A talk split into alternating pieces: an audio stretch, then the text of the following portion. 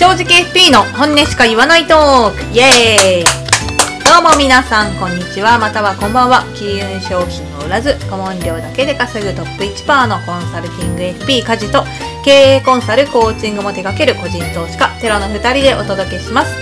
最初にラジオの出説明から入っています。金融商品を販売しないからこそ各業界や金融機関に忖度なしの正直意見が言える現役 FP がぶっちゃけトークをする。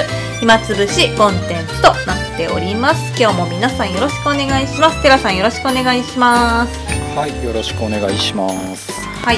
今日のお題はまああの FP に関わらずそのビジネス仕事のその価値とか値段の付け方みたいな。よくそのなんでその価格なんですかとかうん、提案書っていくらで作ってますか？とかサービスの価格ってどうやって決めましたか？とかって聞かれることがあるんですけど、まあ、その辺の話しかもそのなんか誰かがこうしてるからいくらとか相場がこうだからこうとかそういう話じゃなくってそのうん。本質的なビジネスの考え方と価格設定みたいなのについて、えっと、テラと一緒に話したら面白いんじゃないかなということでそういう話をしていきたいと思います。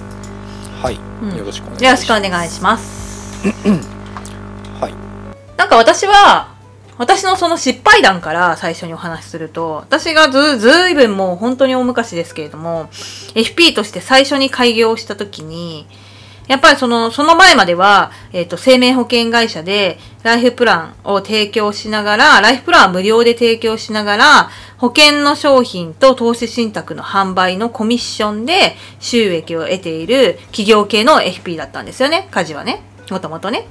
で、そこから、えっ、と、いろいろあって、もう独立して商品を売らずにやっていこうって思って、独立会議をするんですよ。で、その時にやっぱり同じような悩みを持ったんですね、今回のテーマと。え、じゃあ、今まで、その商品はさ、勝手に会社が価格もつけてくれてたし、この商品を売ったらいくらみたいなのはあったから、何も考えずに商品を販売すればよかったんだけど、自分のサービスを作るわけじゃない、今度開業したら。だらそれをいくらにしたらいいのっていうのをまずすごく考えたの。うん、で私が今でも最大の失敗だったなって思ってるのが相場を見て価格を決めてしまったことだったの。おこの時にネットを検索してライフプランの作成とかライフプラン費用とかで検索をして、い、ろんな独立系 FP のように見える人たちね。今今今だから思うけど。当時は分かんなかったから、あこの人も独立系 FP って書いてあるからきっと相談料だけで食べてる FP なんだって勝手な私の勝手な思い込みね、はい、で見てライフプランとか5万円とか、うん、ね、そういう金額設定だったわけですよ。顧問料も5万とか10万とかなんでですよ。年間ですよ、うん。うん、でなっててあなるほどでもあれでしょ？今いやでも年間10万って高い方なんじゃないですか。それが相場だったんですか？顧問料？うん。なんか年間10万でやってる FP さんってそんなにいるのかなって。わかんない。いいるんじゃない？年間10万ぐらいなら。多い多いですか、うん、まあでもなんか5万とか3万とかそのぐらいの価格設定が多かった。でもまあ高いなって思う人で10万ぐらい。で私はさまだその独立系 FP としては駆け出しだったから。うん自分がまだね知らないこともあるしうん。これからサービスを作る中で自信もなかったしだからその最低限の価格付けをしちゃったわけですよ。はい、そのしかも大した理由もなくみんながそうだからっていう理由でね。うんこれでものすごい苦しむことになったんですよ。うん。うん12年ものすごい苦しんでどんどん貯金が減っていってめちゃくちゃ忙しいのに稼げないみたいな。そういう負のスパイラルに陥ってしまってすごく反省したっていう経験があるんですけどやっぱりねでも価格設定ってね難しいんですよ。うん。だからどういうふうに考えるべきなのかみたいなのを今日はちょっと話をしたいなって思ったってところですね。なるほど。うん、ダメなパターンじゃん私のその人を見て決めてしまうっていうのは。相場を見て考えてしまうっていうのは。そうなんですよねなんかやっぱりさ外にそのうん。価格とか価値を求めていくっていうのはとても良くないなと思うしうん。うーんまあいろんなビジネスがありますけど、うん。まあ、マーケットインとかプロダクトアウトとかって言われたりするけどさあのよっぽど広いあのツイッターでうん。マス向けのビジネスがあって以前ちょっと触れたと思うんだけど、うんうん。本当にマス向けの話は相場がある程度あるからうん。そこに沿う必要は多少あるんですよ。まあまあそれもいろいろあるんだけどインフラになっちゃったらまたね独占だから相場っていうか、いいねに近くなっていくんだけどうん。まあいろいろある中でさ、うん。基本的にはまあ FP やるとかさ、うん結構小規模じゃないですか。マーケット的にもそんなに大きなわけじゃないし、うん。で個人事業とか FP 事務所って構えたってさ、うん。大あれでしょ？従業員10人ぐらいとかでしょ？大きくても。うん。もっといお従業員10人でコンサルティングだけでやってる FP 事務所って。あんまないでしょ。ないそんなじゃないでしょ？うん、わかんない。あ、それぐらいの規模感でも、うん。結局マスへのなんていうかビジネスじゃないんですよ。うん。うんってなった時にあんまりその相場とか気にしてもしょうがないっていうところがあって。ね、うん。それよりも気にすべきはやっぱまあビジネスやるんだったら自分のことをまずよく知ることが必要だしでその自分のことをよく知った上でまあその提供できる価値とかもいろいろ分かるじゃないですか、うん。棚卸しして、ん。じゃあ自分のこういうものを組み合わせたらこれぐらいの価値を持つサービスができるなとかさ商品が作れるなとかってなっていくんだろうけど、うん。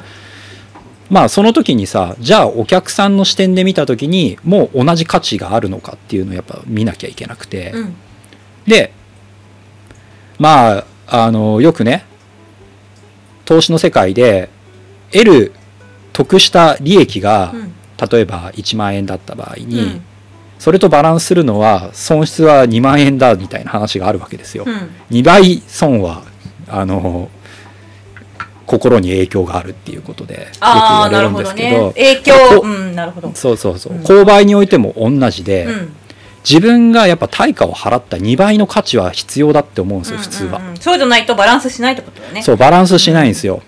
10日だなって思ったら損したなって思われるんで、うんだからあー自分の提供する価値がうん。お客さんから見てやっぱり2倍の価値があるなってことを自分で見積もる必要があるし、うん。いお客さんとしてもそれぐらいあるなって思わせなきゃいけないわけですよ、だからそういう頭でちゃんとビジネス作ってそのお価格設定できるっていうのがうん。必要なんですけど、うん。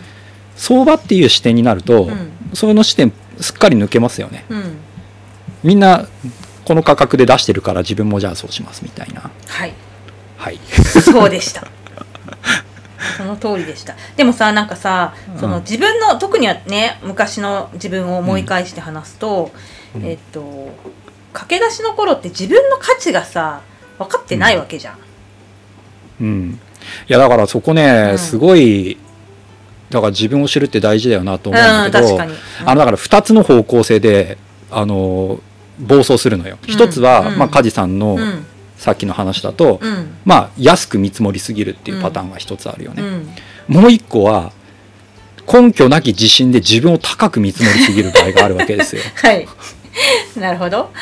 よくなんか言われるんだけど、うん。例えば前職でさこれぐらい稼いでたとかさ、はいはいはい。会社の看板でこれぐらい稼げてましたみたいな話を勘違いしてたりすると、うん。自分の時給ってこんぐらいだって勝手に思い込む人いるんですよ。ああなるほどね。サラリーマンに多そうだね。サラリーマンから上がってきた人はね。う。ん。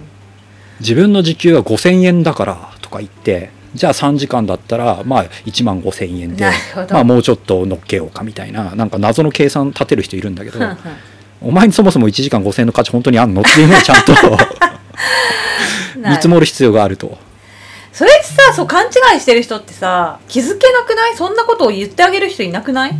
いやそうなんですよ。だからねそんな考えに染まったまんま4050になったらもう救えないですよ多分。そうだよね。自分を見見返す能力がなくなっていくし物申せる人いなくなるから。でもさその人の価格設定じゃお客さん集まらないんじゃん価値がなかったら。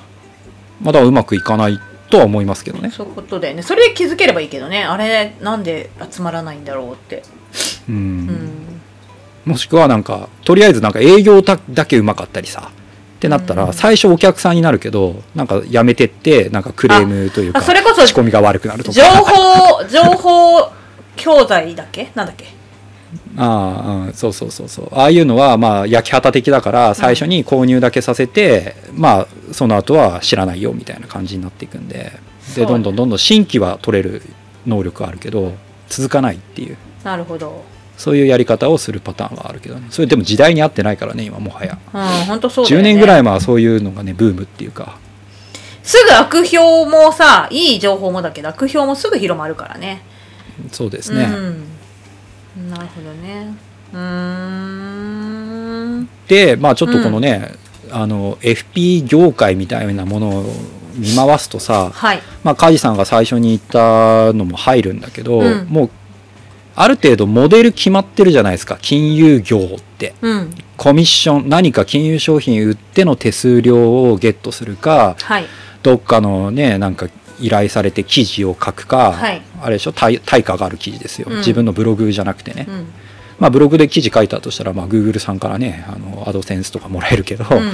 まあ今だいぶ厳しいから個人ブログとかはね、だから例えば FP でやるとどっかのあれでしょ依頼でしょ、ん。なんかクレカの記事書いてくださいとかね。たまに来るけど、うん。なんかそういうの依頼されて記事書いて、うん。えーいくらですとか、うん。これも相場の話じゃないですか、ん。相手のいいねですよね、うんまあ、あとはセミナーとかもね大体決まってるじゃないですか価格帯って、うんそうね。法人だったらこれぐらいとか、うん。どっかの協会からお願いされたらこれぐらいとか。そうだね。まあよっぽどその知名度があったりさ、あのーなんかそれなりに名が通ってたら自分での価格設定できるけど駆け出しとかだったらね大体依頼されてでしょ？もしくは自分で売り込んででしょ、っうん。ていうと大体決まってくるから,、うん。そのなんていうの？記事書く、まあ、発信ですよね、うん。セミナーやる、うん。あと、まあ、金融商品売る、うん。で相談するっていうとさっきの梶さんの通り相談相場1時間いくらみたいな、はいはい。だもう決まってんのよ形が、ね。型が決まってるところでどれを自分が選ぼうかみたいな選び方で FP としてもし独立するんだったらそれは自分で価格決めてないですねどれも。うん。言われた通りに相場感でやっているっていうだけなんで、うんだったら自分の価値が高いか安いか考えるまでもなくそれをただそのなタスクをこなすみたいなうん。ことをやっていくらもらいましたみたいな、うん。それで独立しましたって言っても僕から見るとビジネスを自分でやってるようには見えないっていうことをさっき梶さんに言ったんですよ。そうだったね。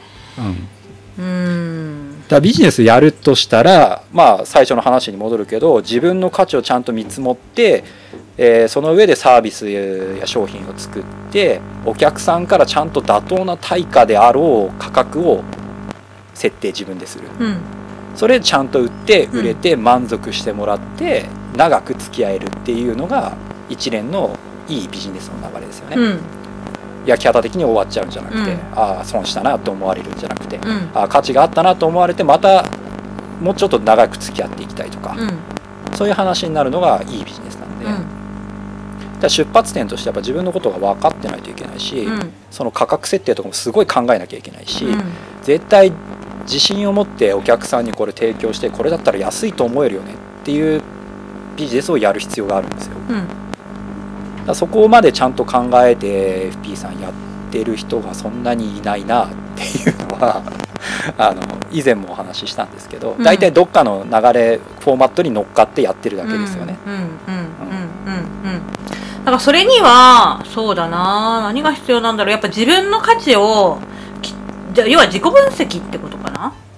いややっぱりねビジネスの経験値を積むっていうのも大事ですよ。ビジネスの経験値。実際にだから自分でサービスものなんか今話をしたうん。金融業界にあるフォーマットに乗らないサービスを作って作ってみるか。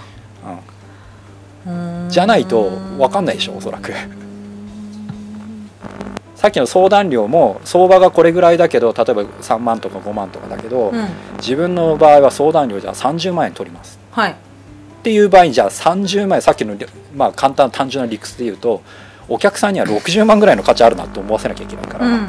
そのためにはじゃあ自分は何をやれば何を出せばそれぐらいのものにななるかってことをるほど考える。んですよね。そういうことか自分の時給5000円だからとそういうアホな話じゃなくて、何十時間分の自分は価値がありましたみたいな、うん。そういうのじゃなくて 何を提供したらそれぐらいの価値を埋めるのかっていうことを考える。なるほど。なんとなくわかります？分かった、感覚が。そうだね。うん。うんうんうんうんうんそうだね。でこれね私金融商品売ってコミッションだとねその感覚絶対育まれないと思うんですよ。育まれないよねなんか売ったらだってコミッションが入ってくるわけですからね。そうだよ。だから売上の数字しか見てないよ。コミッションの場合だよね。そうだよ。お客さんに何の価値を提供したかって視点がないじゃないですか、全くないよ。ないですよ。だからなんか独立でいやもしくはこのラジオで言うと正直 FP でやっていくにはそのじゃあやっぱ自分でビジネスをやるってなったらそういう価値をね見積もってサービスを作んないといけないなと思いますけど、うん。うん、そうだね。私はなんか逆に私の経験で言うと私はそういうふうに考えて別にビジネス作ってなくってアメリカのモデルをその後入れてやってみたらはい。なんか知んないけどすごい続いたっていう。本当にだからまあテラに言わせたらラッキーだってなっちゃうんだけど なんていうの？ちょうどいい塩梅だったっていうことなんだろうね。継続率が高いっていうのはね。ななんで？それかその競合がいないから？えっ、とねん。それはあのアメリカのはだから例えば20年30年先を行ってるっていうじゃないですか、うん。金融ビジネスで言うとさ、うん。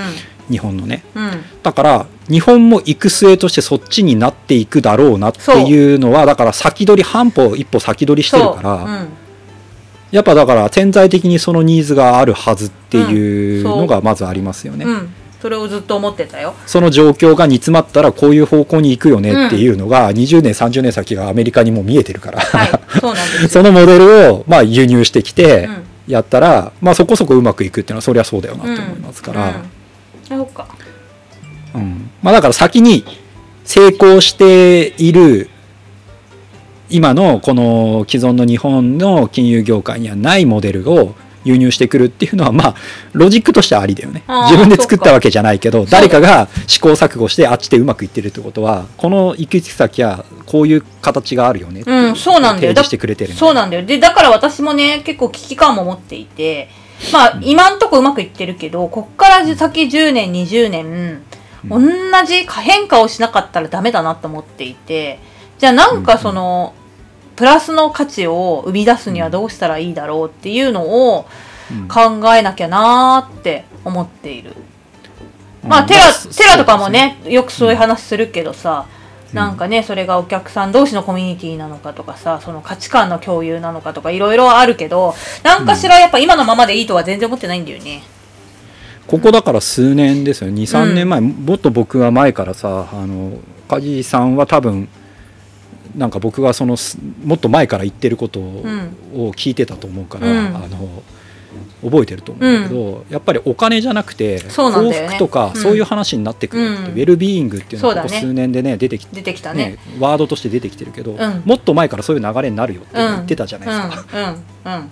で今やっとなんかみんななんかそんな感じみたいな、うん、確かに いろんねなところで言ってきてるじいやゃないですか。本当そうなんだよだからそこをただそのさ結構ウェルビーイングって難しくってその価値観の話だからなそれをどうどうなんたプロダクトに落とし込んでいくかみたいなのはすごく難しいし難しいからこそ面白いなとも思ってるんですけど。うん。ね。先取りするとしたらさ自分がそれをよく深くなんかいろんなのを学んでそれを実践していく必要がある。そうだね。基本的にだからうん。ビジネスは体現できているものが一番価値あるんで、確かに、うん口でいくら言ってもそうだね。嘘くさいから、そうだね。あの人になりたいみたいなのが一番だからファンみたいな話じゃないですか。そうだね。本当そういうのがそうだね一番あの価値高いんで、うん。いや本当そうだと思う。なんか個人で人気がある人ってなんかもうその人がすごく太陽のようにキラキラしててなんかああいう人生楽しそうだなっていう FP さん私一人知ってるんですけどその人にはやっぱ圧倒的に女性の FP さんなんですけど圧倒的に女性の不安が多い。多分あの人みたいになりたいああいう人生を送りたいって思ってんだと思う。今ね時代的にねいろんなところに見えるじゃないですか。インフルエンサーまで言わなくてもさ小さいコミュニティで憧れられてさ、うん。あの人になりたいですみたいな、うんでその人がなんかどっかで開発した化粧品とかバカ売れしてるとかさ。そうだよね。本当そうだよね。確かに確かに。そう。なんだっけショップの店員とかもね、うん。あの人の着こなしとか。そうだね。やっぱ体現するってことだね。そうそうそう。最終的にはそうなのよ。そうだよね。うん。でその人が何かはそのサービスなり提供するからああじゃあ買いますってなっていくから、うんうんその体現するその人自身に価値がどんだけあるかっていうのを自分で正しく見積もれなきゃいけないってことなんで。うん。高すぎたらドン引きされるからね。あああの人商業主義に走ったってなるから。いくらファンがいたとしても。い いるよね。そういう人ね。そうだよね。らそこもだからちゃんとああお金払った人がすごく満足する商品価格設定にしなきゃいけないからね。うんそういうことを難しいよね。ちゃんと考えてないといけない、自分こんだけねフォロワーいるからこれぐらい金みんな払うでしょって言ってめちゃくちゃ高いね 適当な商品作ってさめちゃくちゃ高い金額設定にしたらもうがっつりそのファンは離れていくと思うけどね。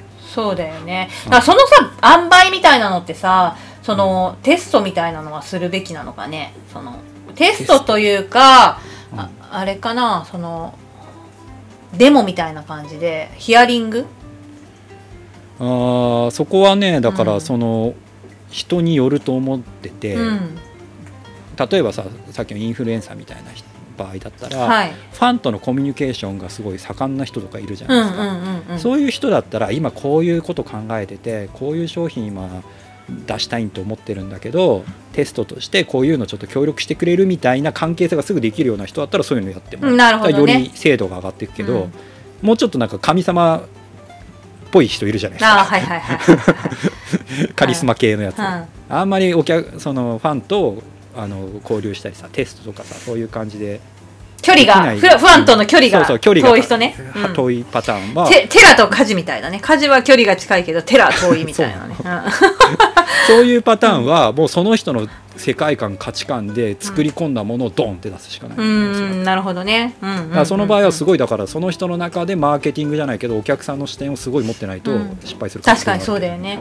ポジショニングをどうするかっていうのもつながる話だね。自分のね立ち位置をどうするのか。そしたら適切なその価格設定の方法も変わってくるっていうことだね、なるほどなるほど。うんだいぶ分かってきた。うーんああとプロダクトをさその作るっていうそのセミナー執筆相談以外の FP としてのプロダクトを生み出すって結構やっぱ難しいよね。じゃあ私何って言われると何ってなっちゃう。さっきだからさ梶さんと少し話しててさ、うん。あの話としては、うん。仮にサブスクっていうサービスをじゃあなんかやろうって考えたとするじゃないですか、うん。月額いくらでうん。その縛りで考えたらうん。何かできるかもしれないですよね、例えば梶さんがうん。月額いくらでうん。何かを提供するとしたら何を提供できます？大喜利。月額いくらでそれ誰が金払う私と大喜利勝負する。私大喜利結構好きでさ。例えば月1万円梶さんがうん。そういうサービス提供するとしたら、うん。1万円の価値あるもので梶さんが毎月提供できるものってどんなものが？かっていう視点でいろいろ考えたりね。なるほどね。うんうんうん。これだったらまあ2万円の価値あるよねってものを1万で出すってことだよね。そう。う んざっくりね。ざっくりね。それが絶対じゃないですけど、うんそれぐらいじゃないと,、うん。うんとバランスが悪くなることそうだよね。だから自分の今の手のひらにあるものをやっぱりよく知ってないとそのチョイスはできないよね。うん。って思っただ今言われて。だからまず自分を知るっていう必要がある、うん。それはその今までの経験の棚卸しだったり経歴の棚卸しだったり今自分の強みの棚卸しだったりそういうことなんだと思う。で私から言うと私の手の中に今あるものってやっぱ FP としての経験まあ業界で言えば長い経験とかあとは苦労したこと失敗したこととかそういうことをえーっと渡せるんであればそれは1万円ぐらいはもらえるのかなって気はするよねそれは例えば、うん。あそうあのさっきもこれちょっとあのラジオ始まる前に言ってたけどビジネスをやる場合は基本的にはうん。ゴールを見せなきゃいけないんですよ、うん。どこまで連れて行きますよっていうその案内人みたいなもんなんで。それはなんか、なんだろうね。それはその例えばじゃあ誰かうん。そういうサービスをやりたいですって人がいたら、その人と話すかな私だったらだよどこに行きたいか？その人が。だからさ例えばですけど、うん。どこに行きたいかってお客さんに、まあ、直接聞くとするじゃないですか、うん。じゃあその人が仮にあんまりいないけど、うん。あの自分の行きたいところをしっかり明確に分かってる人ってあんまりいないんだけど。そしたらその、えー明確にするところから一緒にやるかな？うんうん、だからそういうサービスはあるかもしれない、だからうんむしろ。その人あなんならそれテラがやってるやつじゃんそうだよ、ん。そういうことでテ ラがやってるやつじゃんそれ。今思ったけど。こういうのはコーチングの領域に入るんだけど、うん。そうだからそういうことですよ。今気づいた、うん気づいた。そうだね。まあ、そういうこともある、うん。サービスとしてはそういうことができる、うんうんうんうんうん。でその上で例えばその人が行きたいところがこういうあの明確になった時に、うん。いや自分ではそこまでつそこに連れていけないなってパターンになったら場合は、あのまたそれは別じゃないですか。自分ができない、サービスになるかもしれないから、そうだね。そしたらそれは正直にごめん私にはちょっと無理だと思うから誰にどうしたらいいかなっていうのを一緒に考えてあげるかな。うんだからそういうずっと寄り添い続けるっていうので、サブスクになるかもしれないですよね。うん。うん。うん。うん。うん。うん。うん。だからそういうふうにいろいろ考えたら自分なりのビジネスは多分いろいろ作れるんですよ。なるほど。それにはまずじゃあみんな自己分析しよう。ねうん。自分のことをとにかく言語化私もね言語化苦手でよくテラに怒られるんだけど言語化しよう。やってるとできるようになるよちょっとずつ。うん、だからいろんなやっぱん。稼をは自由に考えすぎるとぜ結局何も浮かばないんで今言ったようにサブスクだったらとかあー例えば単価50万円のものだったらとか、うん。そういう何かもう条件を設定して自分だったらどういうものができるかってものを考えてみるといや考えやすいよね。月にじゃあ1万円で自分がサブスク作ったら今の私に1万円ないし2万円の価値があるものってどういうものが作れるかなっていう発想だったら多分誰でもできる気がする。やってみよう。じゃあそれをみんな。そういうことですよ。うん面白いね。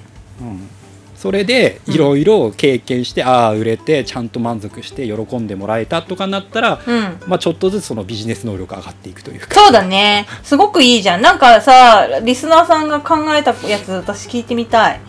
あーね。なんかあのスペースやればいいじゃないですか。そうだね。やりたいな。じゃあこのラジオが配信される頃ぐらいにみんなが考えたものの発表会みたいなのをやりたいかも。うん。じゃあ主催してやって。そうだね。はい酒飲み、はい、今日ね話したようなことを多分 FP さんってやったことほぼないと思うから、うん確かに。だからビジネスの能力低いよねっていうのは、うん。こういう話を僕は伝えたかったわけですよ。うんうんうんなるほどなるほどなるほど。いやそんなことないよって反発する人もしかしたら前前はいたと思うんだけど多分自分でこうやってた価値提供してお金もらって満足してもらったっていう経験ほぼないはずなんで、うん。そうだね。うん。うんぜひやってみるといいと思う。そうだよね、うん。子供の時とかってそういうことやってたよね。思う思うけど。そうなんだ。ああ私はやってたかな結構。その。何か売ってたの？金消し売ってた。それはどうなんだろう。え？売ってたんだ。そう。金消しを集めて雑魚とかも集めてうんうんプライベートで。でビニール袋に詰め込みして500円とかで売ってた気がする。お金が欲しかったのゲーセンに行く昔の昔っていうかさ、ん。ね有名企業のさ社長とかさ、そういうのバフェットとかさ投資家とかもさ、ちっちゃい頃そういうこといっぱいやってっからね、そうなの。自私あと分でビジネねスやってみましたみたいなそうあとね話いっぱい出るから。聞いて聞いてあの昔コーラーの瓶ってさテラの時代だとなかったと思うんだけどコーラーの空き瓶ってね瓶だったんだけど30円とかで引き取ってくれたの。お店の人が。知ってる？知らないっしょ。あれでしょ？こうなんかガシャって。そう6本とかそうそうそうそうそう。だから、コーラ買いました。お家に持って帰ります。空き瓶をお店に持っていくと30円もらえたの。へえで、私は、どうしたかっていうと想像できると思うけど、空き瓶超集めまくって、友達とすっごい探して、落ちてんのよ、たまに。それを拾ってきて、お店に持ってって、なんか何百円とかもらってお菓子買ってたそれで。だそういうのもさうん。例えば、うん。あのあれですよビジネスとして頭いい人はさ、もうあれですよ友達とかに10円払うからっつって集めてそうだよね。そうそう。30円。そうでああいうアービトラージみたいなことやるとかね。私たちは悪ガキだったんで、その、もう実は、そのお店屋さんが回収した空き瓶を置いてるところから持ってきて表に回ってまた持ってってそれはねちょっとあれやばいやつですやばい。もう もう時効です時効です。はい。そういうことをやっそれはやばいやつですうん、はい、ごめんなさい。どうぞ。鴨志田商店さん、ごめんなさい。多分数百円の話だから、はい、許してください。ということでした。はい。そうですねだからはいいろいろ、まああのやってみて自分なりにビジネス作ると本当におすすめだしうん。やってみてもらえるといいなとあそうだね。ぜひぜひみんなも考えてみましょう。こういうことを考えるだけはね、リスクもないし、ただなので、ぜひ考えてみてもらえたらいいかなというふうに思います。はいじゃあ、今日のラジオはこの辺りで終わりでよろしいでしょうか？はい大丈夫ですはい。じゃあ今日はここまで聞いてくれてありがとうございました。このラジオは毎週木曜日に更新をしています。お気に入り登録をしていただけると更新の通知が届くと思いますので、ぜひお気に入り登録をお願いします。あと私たち、えツイッターの方をやっておりまして、正直 FP ラジオというアカウントで、えツイッターのアカウントを持って、たまに、主にテラが面白いことをつぶやいてくれています。あと、まあ、このツツイート、あの、スペ、あ、スペース？ツイッターのスペースとかで直接私たちと話せる機会もたまにあったりなかったりするので、もしなんか直接なんか話をしてみたいよとか、もう一歩二歩正直 FP ララジオとつながりたいよっていう方がいらしたら、ぜひ、あの、ツイッターの方のね、フォローから始めてもらえるといいのかなというふうに思います。あと、質問ね、あの、いくつか来ているんですけれども、その質問箱の、えー質問も、えーまだまだ募集中なので、何か質問がある方は、こちらもツイッター経由になりますが、質問箱の方にご意見をお寄せください。それでは、えー今週も正直に生きていきましょう。バイバーイ。はいさよなら